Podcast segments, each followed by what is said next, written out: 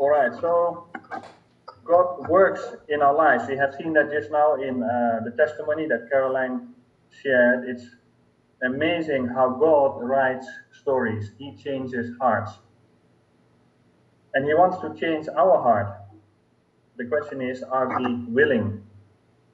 Uh, sometimes it is a long and painful process. Today we will look at three persons. We will look at Judah and Joseph and Jesus. We will see a change in Judah. We will also see the patience of Joseph, and we will also see the longing of Jesus.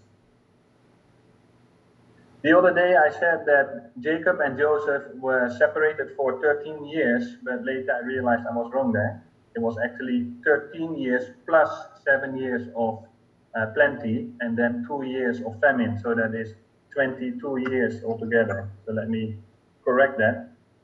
Um, and I take it that Genesis 38, that is the chapter that we sort of skipped. It's not a very child friendly chapter, the story of Judah and Tamar. I take it that this uh, episode in Judah's life took place during those 22 years. Um, Genesis 38, verse 1, it happened at that time, that is that time means when they had sold Joseph into slavery.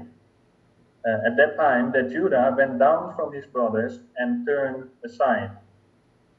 See, it was Judah's idea to sell Joseph as a slave. And then Joseph was sold into slavery. They came back home. They lied to their father, and they saw how their father Jacob was totally devastated, believing that a wild animal had torn his favorite son, his beloved son, to pieces. And now Judah turns aside with a terrible, guilty conscience.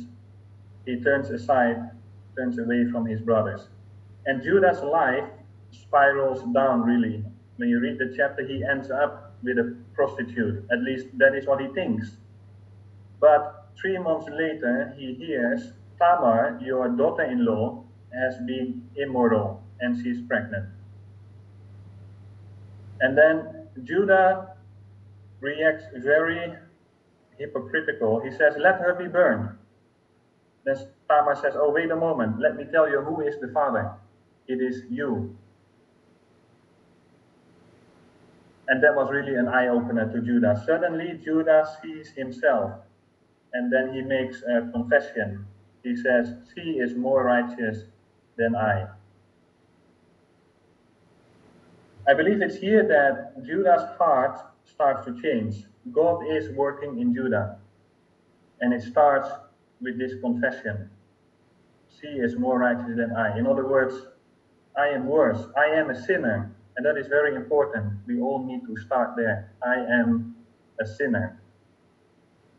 And then I believe he turns back, back to his brothers, back to the people of God. And how do I know that? Well, Genesis 42, where we uh, will continue today, happens after those 22 years, and we see that Judah is back with his brothers. So he turned away, but he also turned back. That was in the second year of the famine that uh, Joseph had predicted with the help of God. Um, so there were seven years of plenty in, in Egypt and all around, and now the famine had started, the second year. And Jacob hears that there is grain for sale in Egypt.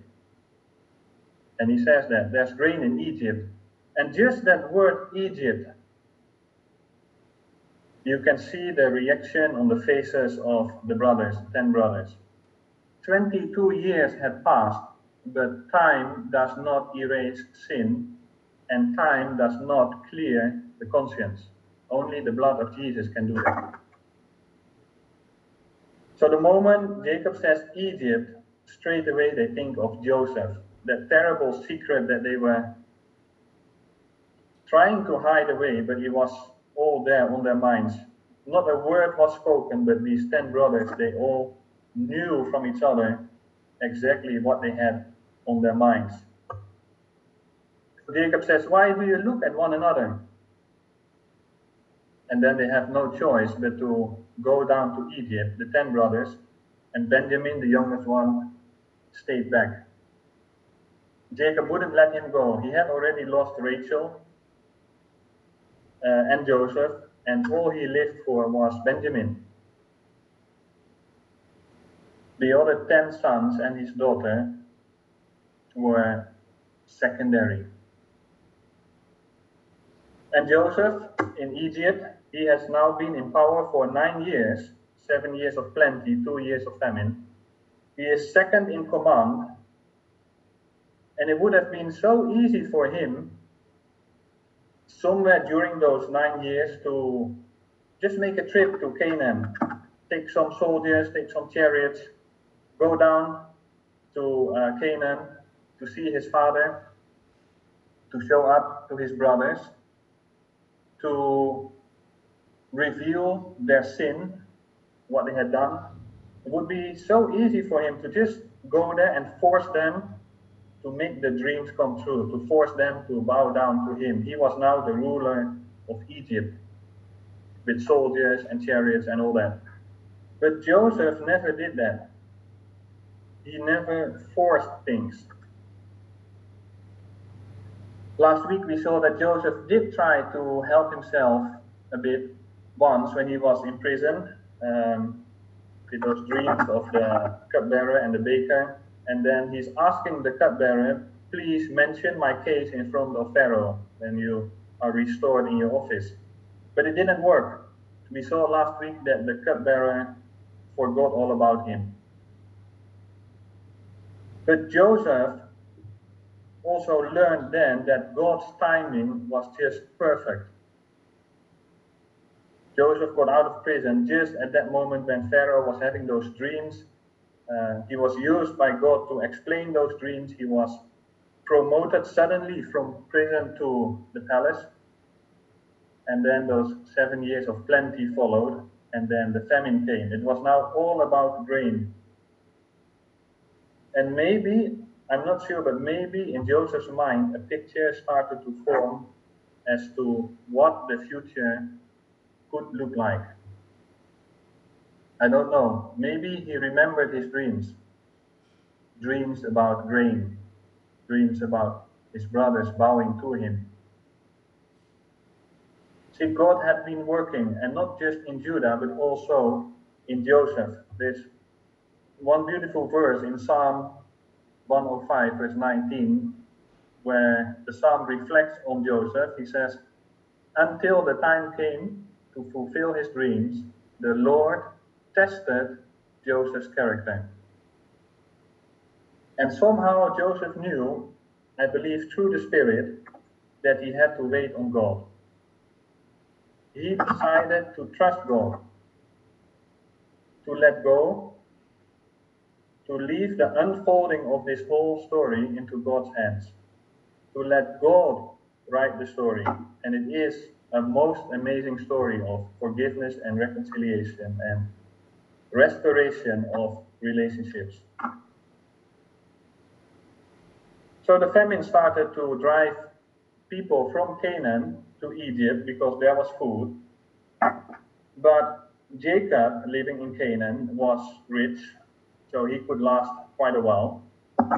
So Joseph waited and waited a whole year and then the second year came. And then one day he saw them, his brothers, all ten of them.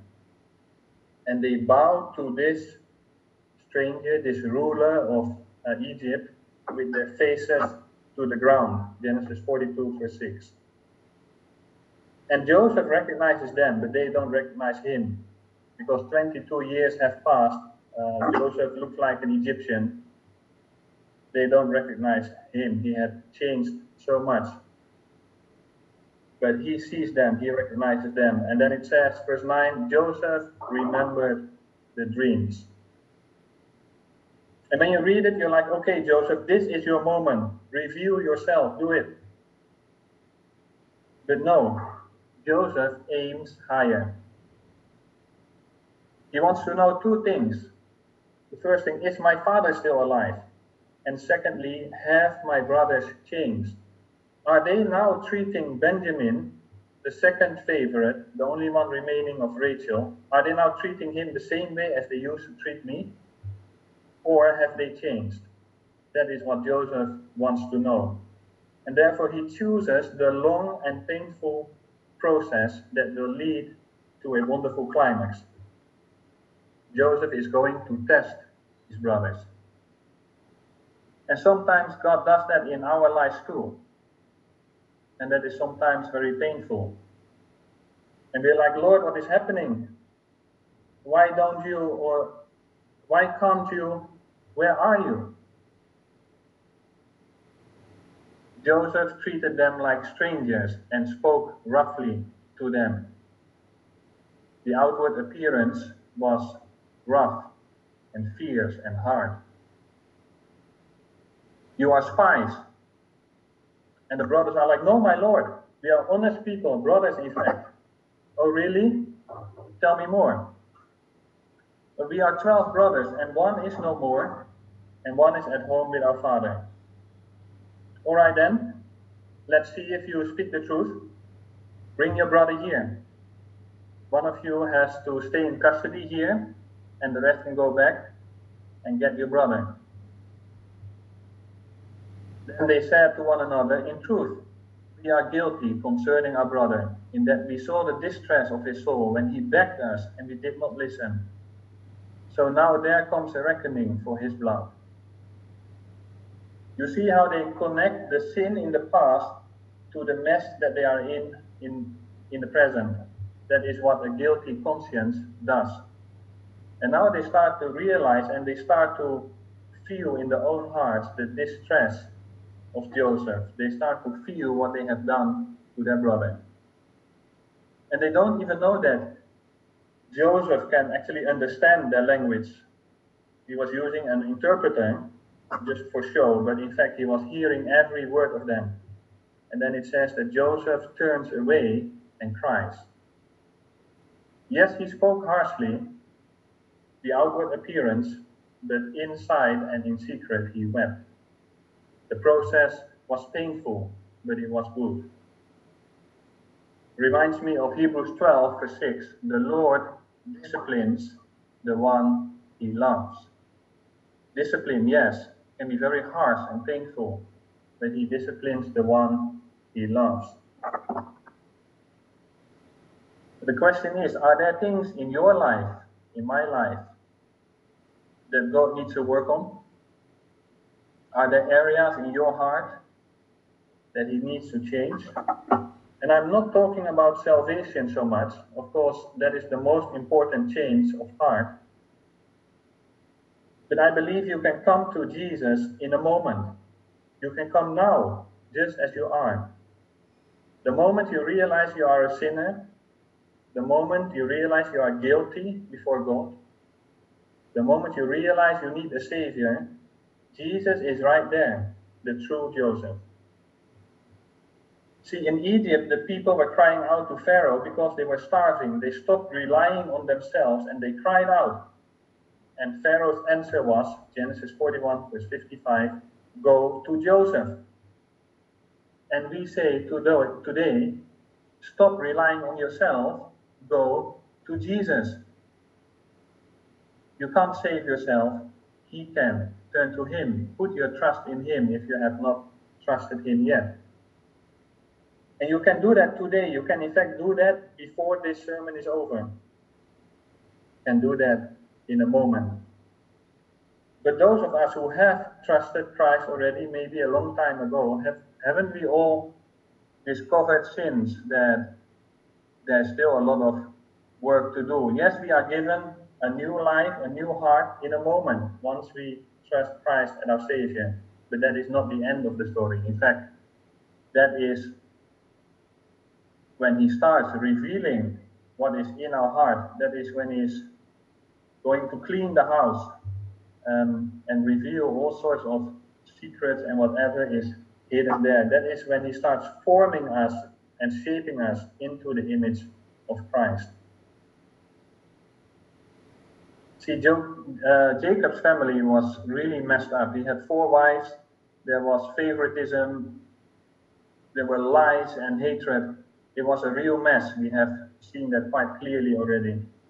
But aren't we, all of us, also messed up to a certain extent? So let's ask ourselves what is in my heart? What needs a change in my own heart? And would you let Jesus work on it slowly and maybe painfully? See, Joseph needs to hurt his brothers and his father too, in fact. But it is in view of healing, and Joseph tries, be it in secret. So he says, One of you stays here in prison. Now, who do you think he would pick to stay back in prison? Well, Judah, of course. Judah was the one that um, came up with the plan to sell him into slavery. But no, it's not Judah, it is Simeon. He binds him before their eyes because Judah wants, Joseph wants Judah to go back. Because he wants to see what is in Judah's heart. Has he changed or not? And then the brothers go back and they tell everything to Jacob, their father. And they say, Pa Benjamin has to go to Egypt. He has no choice. But he said, My son shall not go down with you, for his brother is dead, and he is the only one left. Wow, do you feel that? What Jacob is saying here. There are nine sons standing in front of him, and Simeon is in prison. But all that matters to Jacob is Benjamin. He says, He is the only one left. That is very painful. And you might want to ask Judah, Judah, how does that feel? How does that make you feel towards your father and towards Benjamin? Are you now trying to get rid of him too?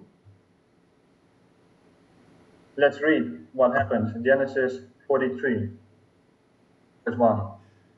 Now the famine was severe in the land, and when they had eaten the grain that they had brought from Egypt, their father said to them, Go again, buy us a little food. But Judah, it's Judah, but Judah said to him, The men solemnly warned us, saying, You shall not see my face unless your brother is with you. Verse 8 And Judah said to Israel his father, Send the boy with me, and we will arise and go, that we may live and not die, both we and you, and also our little ones. I will be a pledge of his safety. From my hand you shall require him. If I do not bring him back to you and set him before you, then let me bear the blame forever. Isn't that amazing? Here is Judah, the fourth son of Leah, and Leah was really secondary, very obviously unloved. And Judah was full of hate, hate towards Joseph. He suggested to sell him but now Judah has changed. Maybe his pain and his bitterness was were very justified. I mean, it was painful to be treated like that. But bitterness and hatred would never lead to joy and healing. And Judah now knows that he himself is in need of grace. He has learned that in chapter 38 he himself is in need of grace, and that is why he can extend grace to others, in this case to his own father. In spite of everything, Judah loves his father, and he makes himself a pledge for the safety of Benjamin. And that was a choice. It was a change of heart. It was choosing over hatred and pain. It was choosing the best and the higher way. He could have chosen differently. And then finally, Jacob, Jacob realizes that he has no other option but to let Benjamin go together with the other nine. And then back in Egypt, they are reunited with Simeon and they are invited for lunch in Joseph's house. Very strange. Let's read that too. Genesis 43, verse 26. When Joseph came home, they brought into the house to him the present that they had with them and bowed down to him to the ground. And he inquired about their welfare and said, Is your father well? The old man of whom you spoke, is he still alive? They said, Your servant, our father, is well. He is still alive. And they bowed their heads and prostrated themselves. And he lifted up his eyes and saw his brother Benjamin, his mother's son, and said, Is this your youngest brother of whom you have spoken to me? God be gracious to you, my son. Then Joseph hurried out, for his compassion grew warm for his brother, and he sought a place to weep. And he entered a chamber and wept there. Then after a while he returns and they have lunch and portions, verse 34, portions were taken to them from Joseph's table, but Benjamin's portion was five times as much as any of theirs. See, there was another test.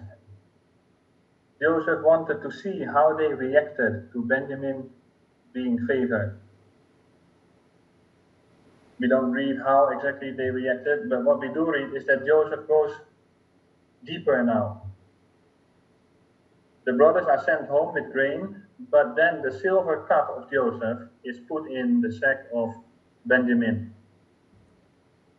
And then, of course, they don't know that. He sends them off.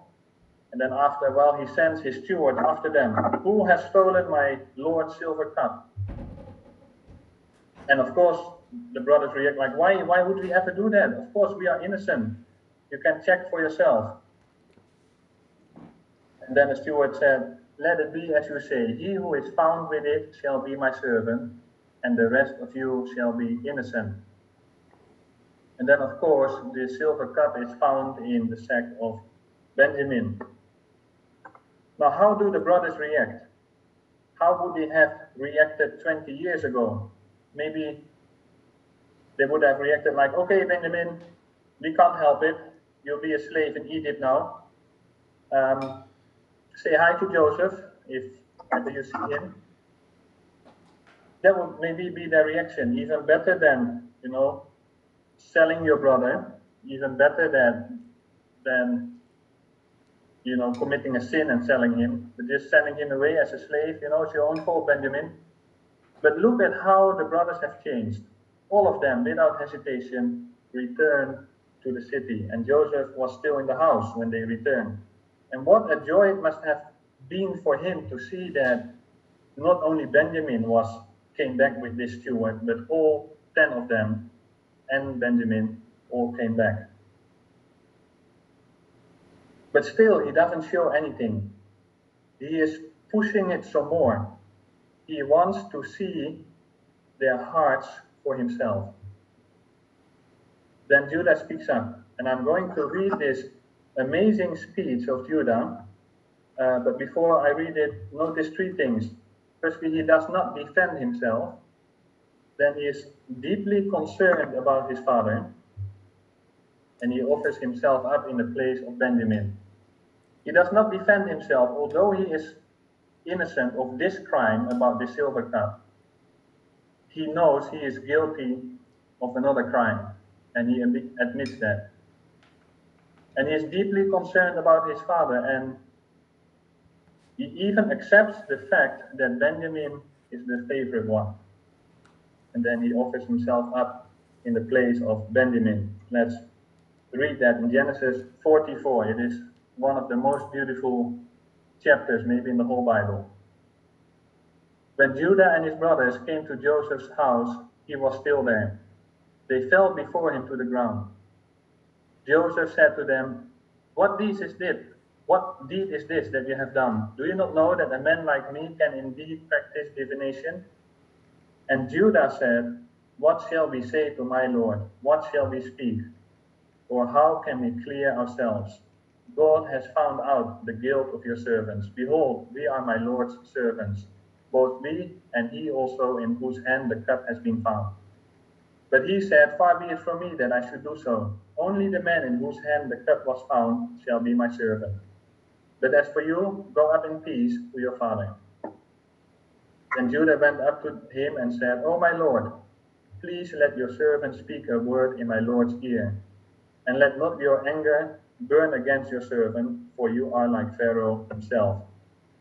My Lord asked his servant, saying, Have you a father or a brother? And he said to my Lord, We have a father, an old man, and a young brother, the child of his old age. His brother is dead, and he alone is left of his mother's children, and his father loves him. Then you said to your servants, Bring him down to me, that I may set my eyes on him. We said to my Lord, The boy cannot leave his father, for if he should leave his father, his father would die. Then you said to your servants, Unless your youngest brother comes down with you, you shall not see my face again. When we went back to your servant my father, we told him the words of my Lord. And when our father said, Go again, buy us a little food, we said, We cannot go down. If our youngest brother goes with us, then he will go down. For we cannot see the man's face unless our youngest brother is with us.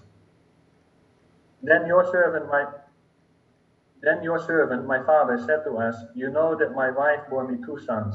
One left me, and I said, Surely he has been torn to pieces, and I have never seen him since. If you take this one also from me, and harm happens to him, you will bring down my gray hairs in evil to Sheol. Now therefore, as soon as I came to your servant my father, and the boy, as soon as I come to your servant my father, and the boy is not with us, then as his life is bound up in the boy's life, as soon as he sees that the boy is not with us, he will die. And your servants will bring down the gray hairs of your servant, our father, with sorrow to Sheol. For your servant became a pledge of safety for the boy to my father, saying, If I do not bring him back to you, then I shall bear the blame before my father all my life. Now therefore, please let your servant remain instead of the boy as a servant to my Lord. And let the boy go back with his brothers. For how can I go back to my father if the boy is not with me? I fear to see the evil that will find my father.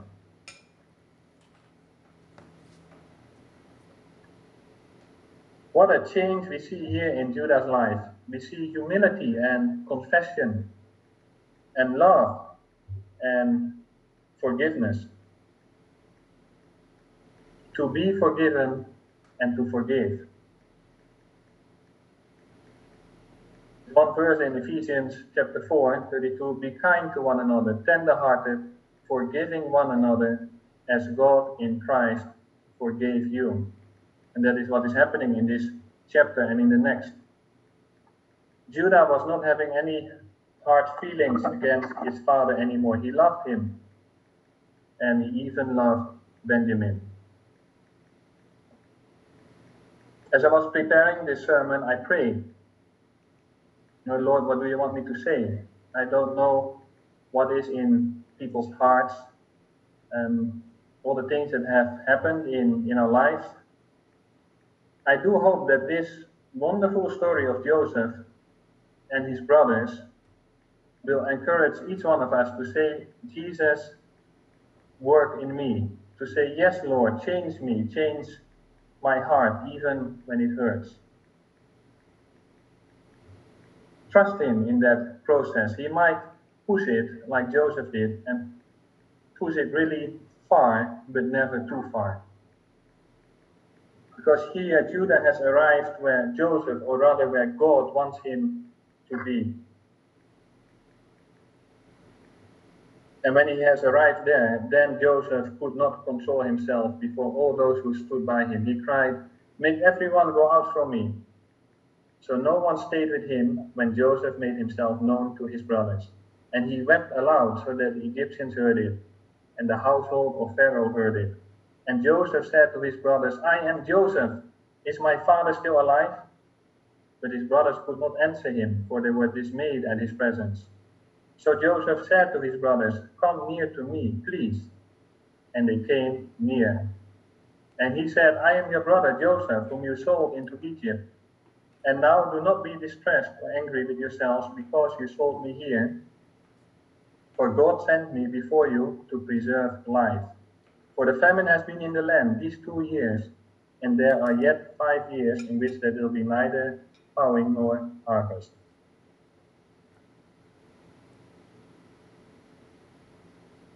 So we saw the change in Judah. We saw the patience of Joseph. And then finally, the longing of Jesus. Joseph is in many ways a picture of Jesus. Jesus, the beloved son of the Father, who was rejected by his own, betrayed, sold for money, in fact, but then exalted to glory and honor. He is also given a Gentile bride, just like Joseph, the church, and he is, just like Joseph, the savior of the world. So in many ways, he Joseph is a picture, a type of Jesus. But I want to underline just one phrase in Genesis 45. We read it just now. The words of Joseph. But hear them today as the words of Jesus. Whatever has happened, wherever you are, hear those words this morning in verse 4. Come near to me, please. Shall we pray?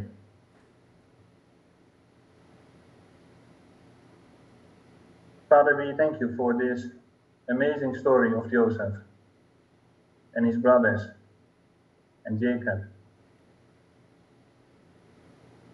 A story that tells us what you can do in people's lives, even in our own lives. But I pray that you will help us to know what needs to change in our own hearts, to be willing to let you work on it. But I pray that you will bring to mind whatever that is, maybe pains and hurts from the past, maybe a sin that we are dealing with now. Father, whatever it is, pray that you will reveal it and that you will work on it, change our hearts. Father, I pray for those who have never put their trust in Jesus yet. I pray that they will hear your voice today. Come near to me, please. But even those of us who have trusted Christ already, and have maybe drifted away a bit, pray that we also will hear your voice today. Come near to me, please. In Jesus' name, Amen.